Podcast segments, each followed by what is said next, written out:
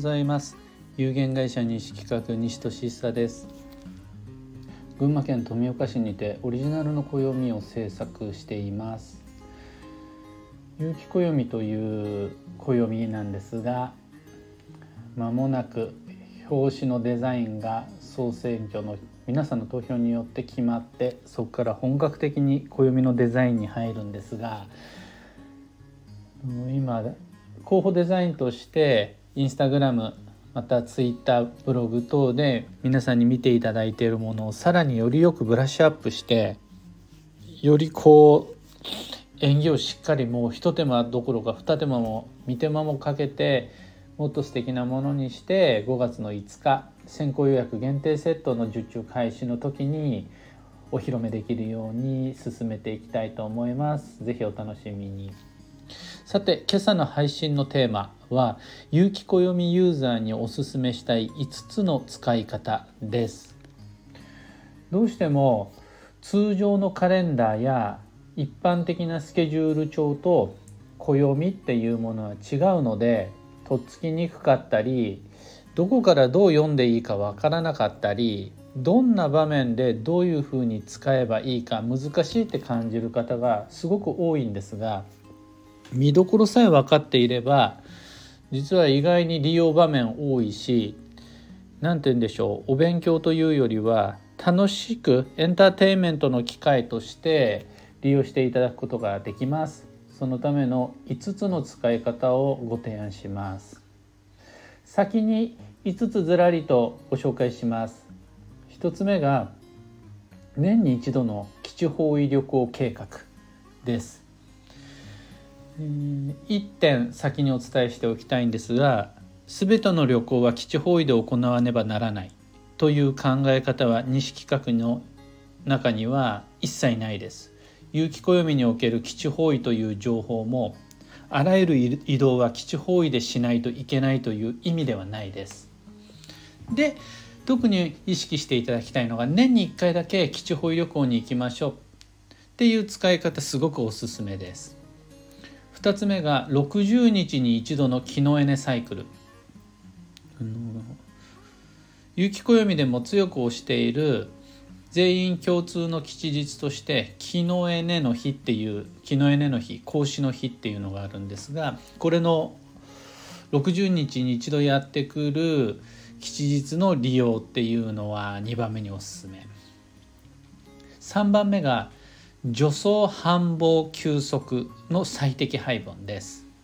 助走っていうのが動き始める。繁忙が運のピーク。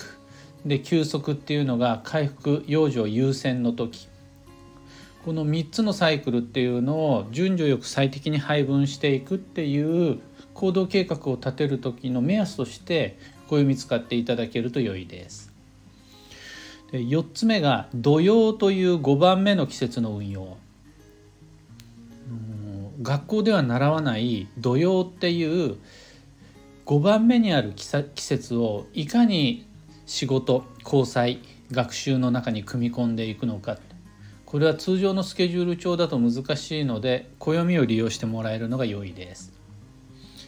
で最後5つ目にあるのが幸運へ続く良いシナリオ。泊水星から九死火星まで9種類の個別の運勢っていうのが有機暦の中には書いてあるんですがその一つのコーナーとして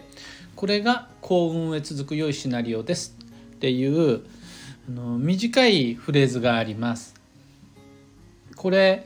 ぜひともご利用いただきたいですあ。の長々しく書いてある運勢を全部暗記するのは難しいですがこの幸運へ続く良いシナリオだけは定期的に見返してほしいし可能なら普段使いのスケジュール帳やカレンダーの目立つところにメモしておいていただいても良いぐらいです。全部で5つ。年に一度の基地方位旅行。60日に一度の気のエネサイクル。助走繁忙休息の最適配分。土曜という5番目の季節の運用。そして幸運へ続く良いシナリオの5つになります。まだ少し時間があるので一つずつ詳しくご紹介していきます。年に一度の基地方位旅行計画っていうのが有機暦の中には10年先120ヶ月分の旧性別基地方位一覧表っていうのが載ってます。暦を一冊買っていただければ向こう10年間はもう暦他の暦なしでもずっと先の先の先まで基地方位っていうのを把握することができます。特にこの月は効能がすごく高いです。費用対効果が非常に高いので他の月は行きたいところ縁があった場所必要がある土地に必要な分だけ行きましょう。ただこの月は基地方位旅行に行けるといいですね。っていう月が毎年1回あるんです。多い年には2回。だいたい10ヶ月周期でやってくるんですがこの10ヶ月周期の基地方位旅行計画っていうのを今年はここに行く。来年はここに行くっていう感じで10年先まで計画を立てていくっていうようなすごく楽しいです。この年にはハワイに行って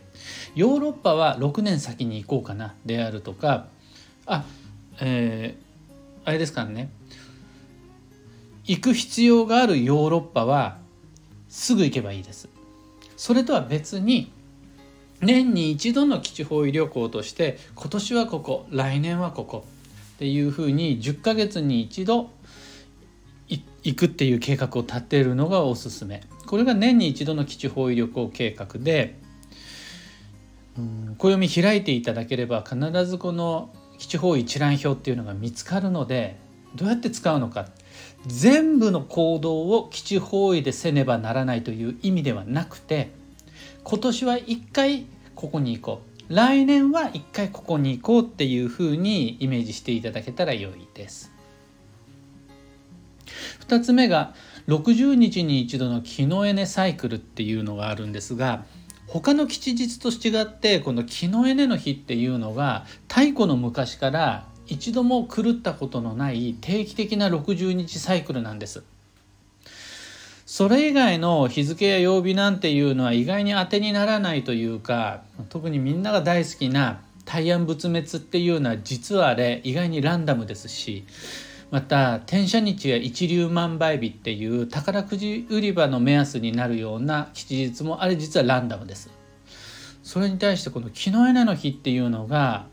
十干十二支の定期的な60周期になってこれに自分のライフサイクルを乗せていくっていうのはすごくおすすめです。例えば60日に一度〇〇を交換するであるとか60日に一度軌道修正の機会があるであるとか60日に一度はこれを新しいことを始める新しいものを下ろすっていう自分の中でのイベントを作るとか60周期で自分にとっての開始終了再開っていう節目を作るのに気のエネの日は是非とも有機暦手に入れた方には使っていただきたいです。気のエネの日がいつかを知るために有機暦を買うと言っても過言ではないです。3番目が助走繁忙休息の最適配分で多分これはイヤリーカレンダーもしくはマンスリーカレンダーでもいいんですがそのカレンダーを使っていただくときに今月は休息今月は繁忙今月は助走っていうのが載ってます。それをそのまんま言うことを聞くようにその通りにしなければならないっていう意味じゃないんです。1年12ヶ月ある中で何月と何月っていうのを助走の月にしますか？1年12ヶ月全部を休みなしで繁忙にしちゃうと絶対ガス欠を起こすのでどことどこを繁忙にしますか？そしていつといつを休息に当てますか？これは行動計画を立てる上ですごく重要な考え方です。助走繁忙休息のどれかが欠けてしまうと運のサイクルは乱れます。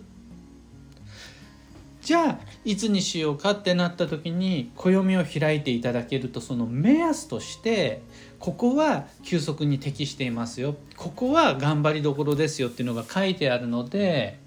自分のペースを見失ってしまった人はその最適配分っていうのを手に入れるために助走繁忙休息参考にしてみてください。4番目が土曜という5番目の季節の運用に関して。春夏秋冬の過ごし方は僕よりも皆さんの方がよっぽど上手なのでそこはもう全く心配してない伝えられることは僕にはないです。一方で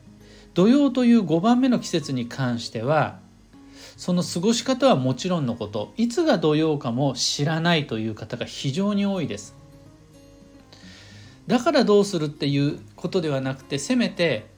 いつが土曜なのかっていうことを知るだけでも全然違ってきます。で有機暦っていうのは通常のスケジュール帳や市販の運勢歴よりもはるかに土曜期間っていうのを分かりやすく掲載してあるので有機暦さえ手に入れていただければいつからいつまでが土曜かってもう一目で目視できます。その結果じゃあ土曜をどういうふうに過ごそうかとかどんな注意事項があるんですかっていう次の段階にも進んでいけるはずなのでまずは暦を開いていつが土曜だろう？っていうのを有機暦の中から拾っていただけるようになるとだいぶ嬉しい感じになります。最後5番目が幸運へ続く良いシナリオなんですがこれは有機暦40ページ以降に一泊水星から九死火星までのそれぞれの今年の流れっていうのが載ってるページがあります。そうするとそれぞれの星の最初のところに幸運へ続く良いシナリオ自信をなくして自分を見つめ直すみたいなあの短いワードっていうのが載っています。これどういうふうに使っていただきたいかっていうと